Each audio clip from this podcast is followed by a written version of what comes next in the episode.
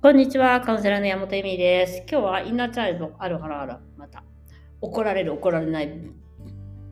怒る、怒る、怒られない、怒る、怒りについてですね、お話しようかなと思います。とインナーチャイルドはやはり子供なので、怒られながら育っている子供ということで、怒られることはすごい嫌です。で、怒られないかっていうことを常に、えっ、ー、と、怖がってますね。怒られないようなためだったら何でもする。それは子供の時に怒られて捨てら見捨てられちゃうんじゃないかとか誰かが置いていっちゃうんじゃないかとかもう嫌われちゃうんじゃないかみたいな、まあ、でも本当に嫌われちゃったらそこで生きていけないんですよ。今だったら別にあの嫌われても生きていける。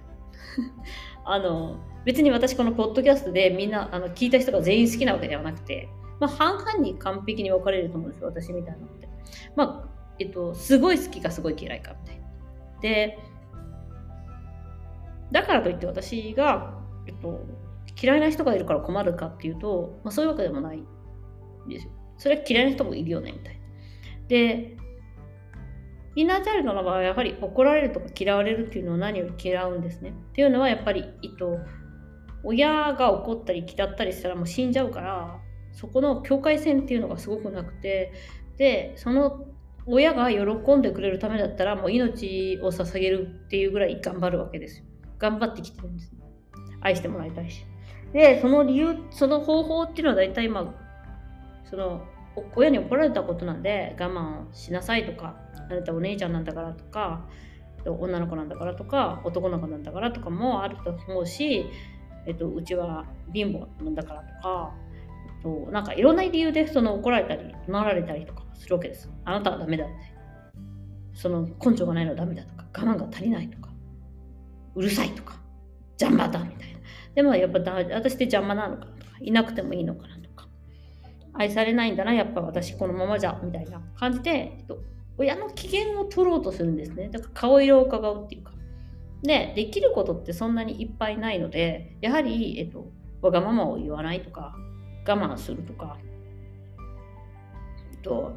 そういうのがあります。で、まあ、人によってその、えっと、ツールっては違くて、まあ、兄弟とか言うと兄弟はのために頑張るとか。だから兄弟にいつも花を持たせたりとかもあるし我がま泣かないとか寂しいって言わないとかもありまして本当にそこ境界線の問題で、えっと、あなたのせいじゃないんですよお母さんが怒っているのは。怒ってきたのはあなたのせいじゃないんですお父さんの機嫌が悪いのはあなたのせいではないんですよ。でも自分が、えっと、どうにかして、えっと、危険を直してほしいと思って努力し続けそれで顔色を伺ってきてるわけです。で、まあ、結局その顔色を伺わなかったら死んじゃうっていう死っていうものがあったので食べさせてもらえないとかねあるじゃないですか。すごい怖いんですよね。だからやっぱりその親の機嫌を取るっていうので境界線がなくなるんですよ。親が機嫌が良ければ私は気分がいい生きてる価値があるみたいになるんですね。でも本当は親の機嫌でそれをやっていって大体無価値観に関われるのは大体自分が気分機嫌を良くしようと努力しても親の機嫌はほとんどいつも同じなんですよ。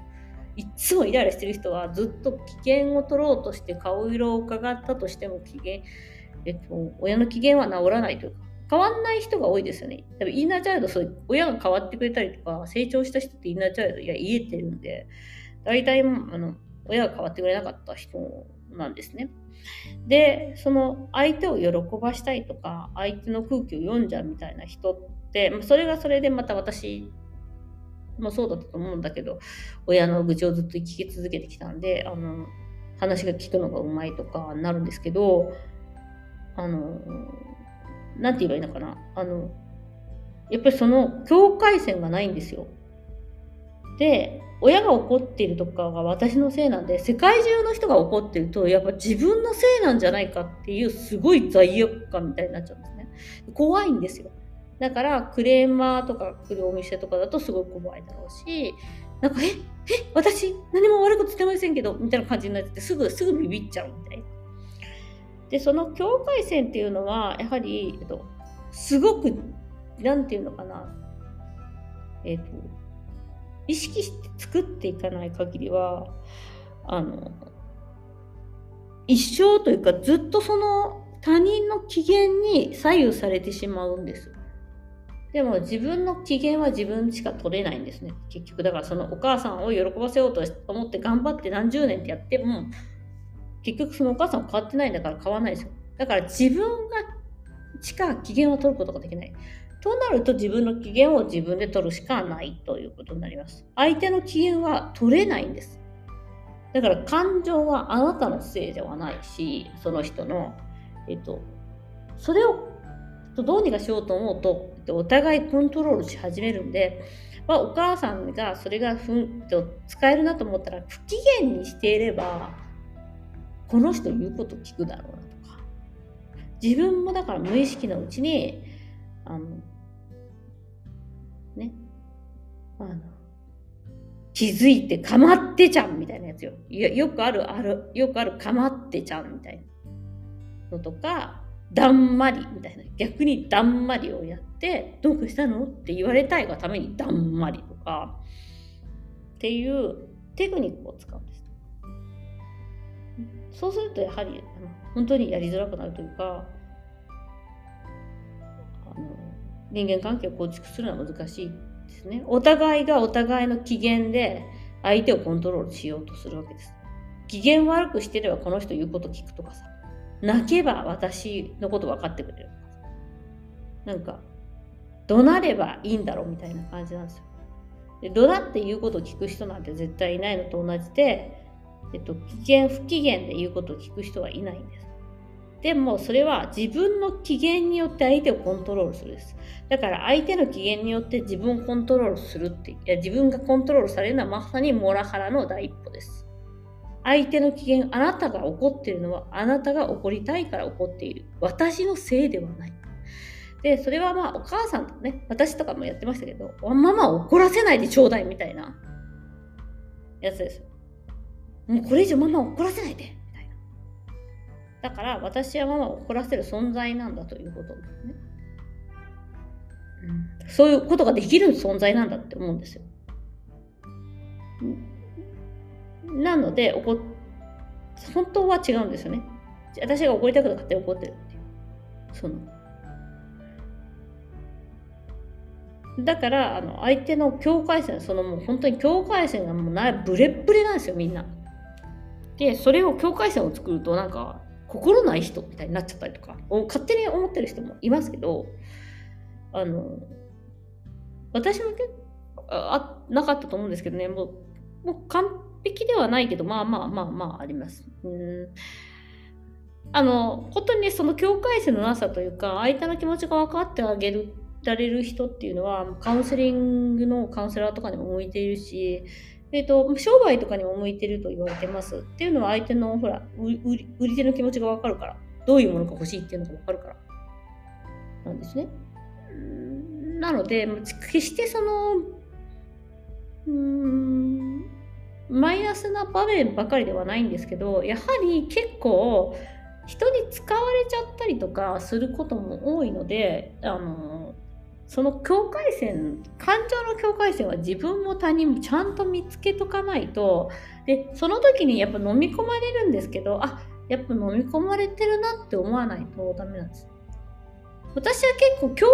怖あの怒鳴ってるとかは確かにあの夫とかは感情の境界線がやっぱなりやすいんであの夫が怒鳴ってるとかそういうのはすごい嫌なんですけどでも結構恐怖とかにはもう感情の境界線はなんか侵されないですね。ほらあのコロナとかのやつってまさにそれでなんか怖いよね。怖いよね みたいな感じでなんか何が怖いのかよくわかんないけど怖い怖い怖いっていうのをすごい犯されてそれでコントロールする人間の人の感情をコントロール人の感情から人をコントロールするわけですよ。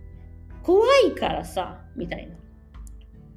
だから、それをやる方もいけないし、やられちゃう方もいけないんですね。で、どっかでやめなきゃいけない。それがまさに負の連鎖なんですけど、あの負の連鎖をやめたい人は感情の境界線をね、ちゃんと見つけないと、歯医者に行って、歯痛い痛い、あの、ギーって、こう、ちょっと あれか、例が変だけど、その痛みを与えるじゃないですか。でも治そうと思ってやってるわけで先生は別にあなたのことを嫌ってるわけじゃない。それと同じでもう全くその痛みとかそのあなたのあなたの感情が揺る動かされてることはその人が勝手にやってることで別にあの別にあなたの大したとは違ってあなたのためじゃなくて勝手にその人がやってるっていうことだけなんですだからあのそれはなんかね、そうするとちょっと悲しい気がするんですけど、嬉しさとかはどうなるんですかみたいなのがあるんで、ちょっとそこはまたね、またあの、別の話を。嬉しさの感情の境界線と、大体感情の境界線を使わないところは嬉しさではなくて悲しさとかですから。なので、まあでも確かに感情の境界線の嬉しさを使っちゃうとね、あの、承認欲求になっちゃうんですよ。人が喜んでくれる人がいいねしてくれることがいいことみたいになっちゃう。